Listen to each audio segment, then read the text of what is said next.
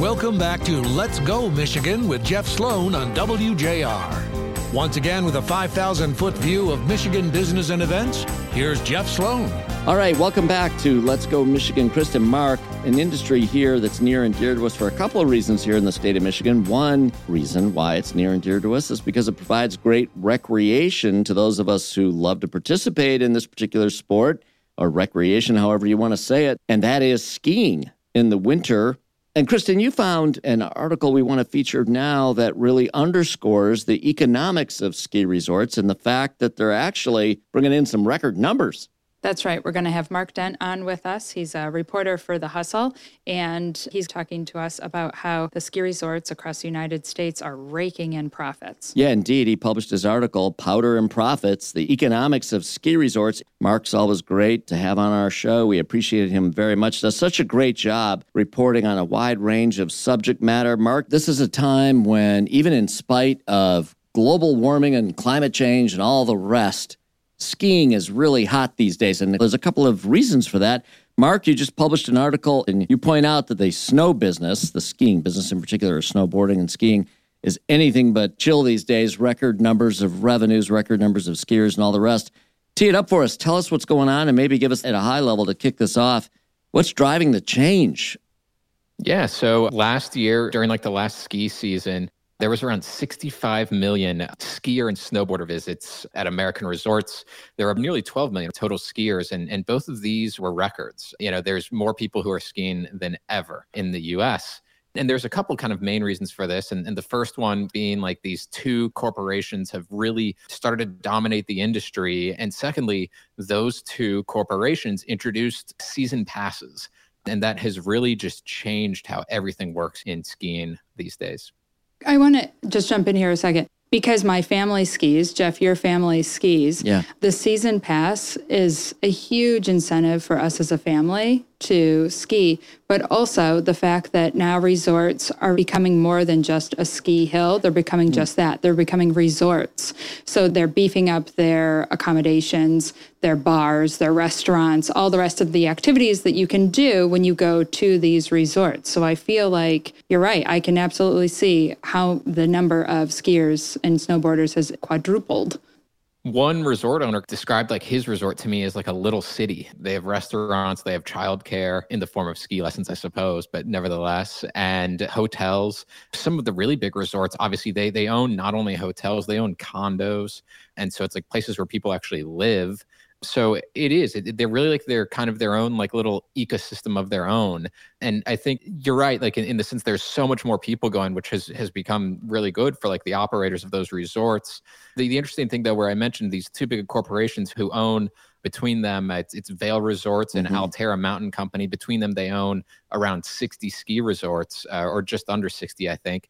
And they've kind of really changed uh, the way some of these mountain towns are in ways that are good and bad, right? You know, it's technically good for the local economy to have these big crowds, but there's also a little bit of overcrowding. And they've also had the general kind of corporate efficiencies where they've had job losses in a lot of these mountain towns too. So record number means about 12 million people total go skiing in a year, which is just fraction of the U.S. population. But it has a huge impact on uh, certain places. Yeah, I mean, for those of us who live here in Michigan, for example, and we've got the Boyne Resort organization that I think is the third largest, actually. So they must be uh, seeing some of the same benefit from the season ski passes and all the rest that's driving the increased interest in skiing and activity in skiing and the numbers and the revenues and all the rest.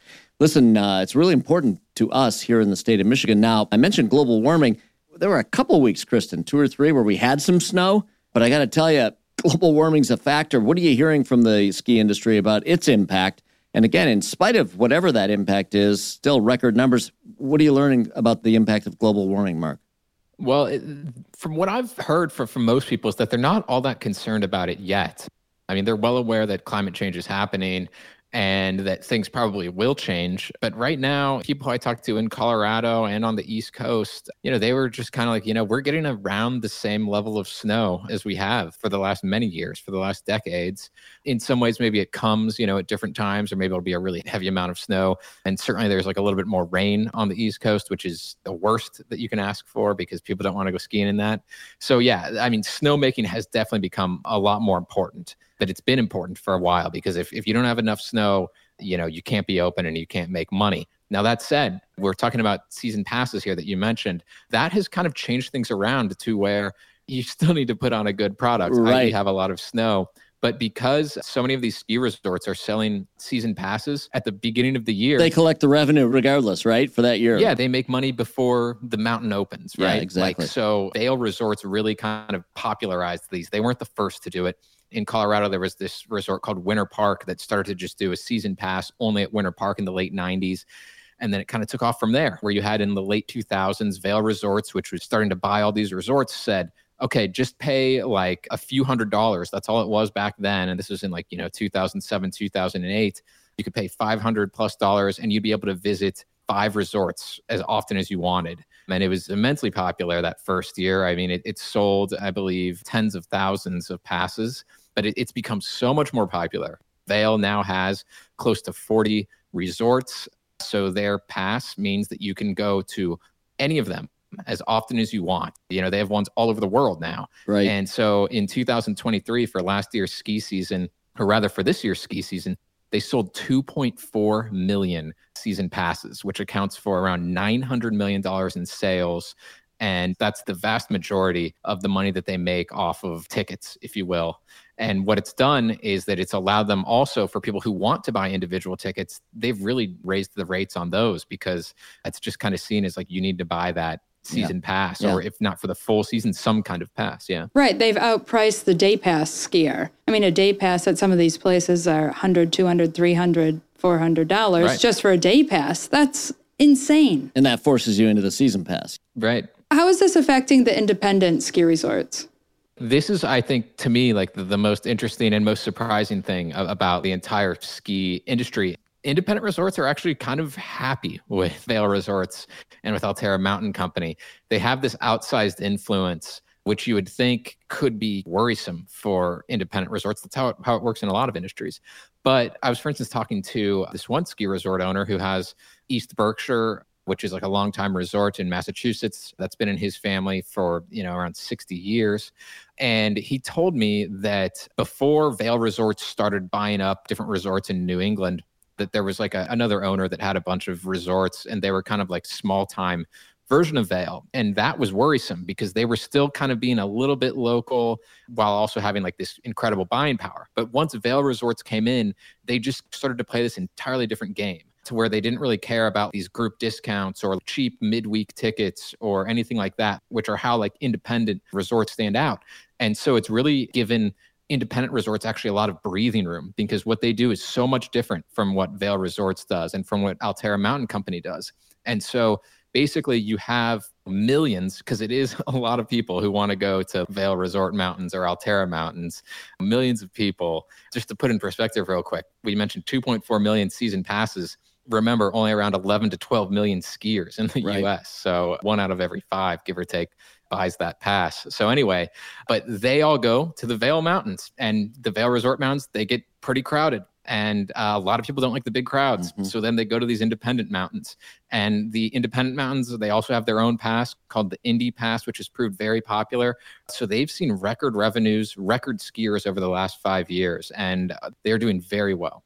Mark, let me ask you this. You mentioned the pass as being a major factor as to why there's increased interest in and activity in uh, skiing and snowboarding.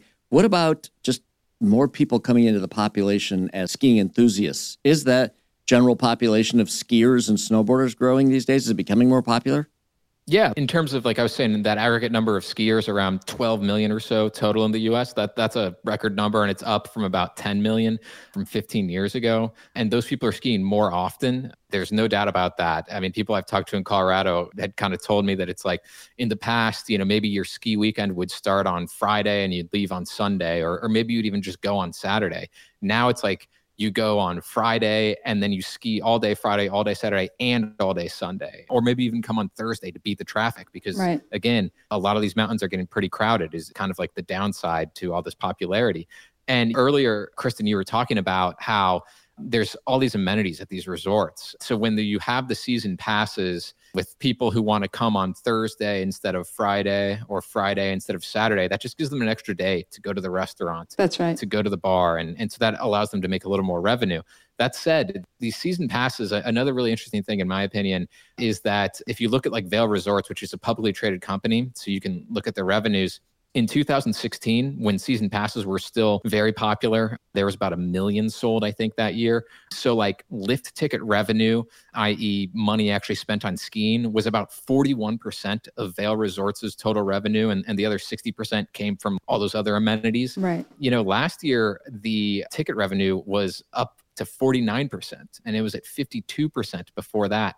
So, in some ways, even though people are going to like these restaurants and stuff more often just because they're at the mountain for longer, those season passes are still actually more important than all that other stuff, which is kind of different than what you see in a lot of similar industries and, frankly, what the ski industry used to be. I want to know more about why the popularity has grown. Do we have any research indicate, you know, what's behind maybe this growth in popularity in skiing?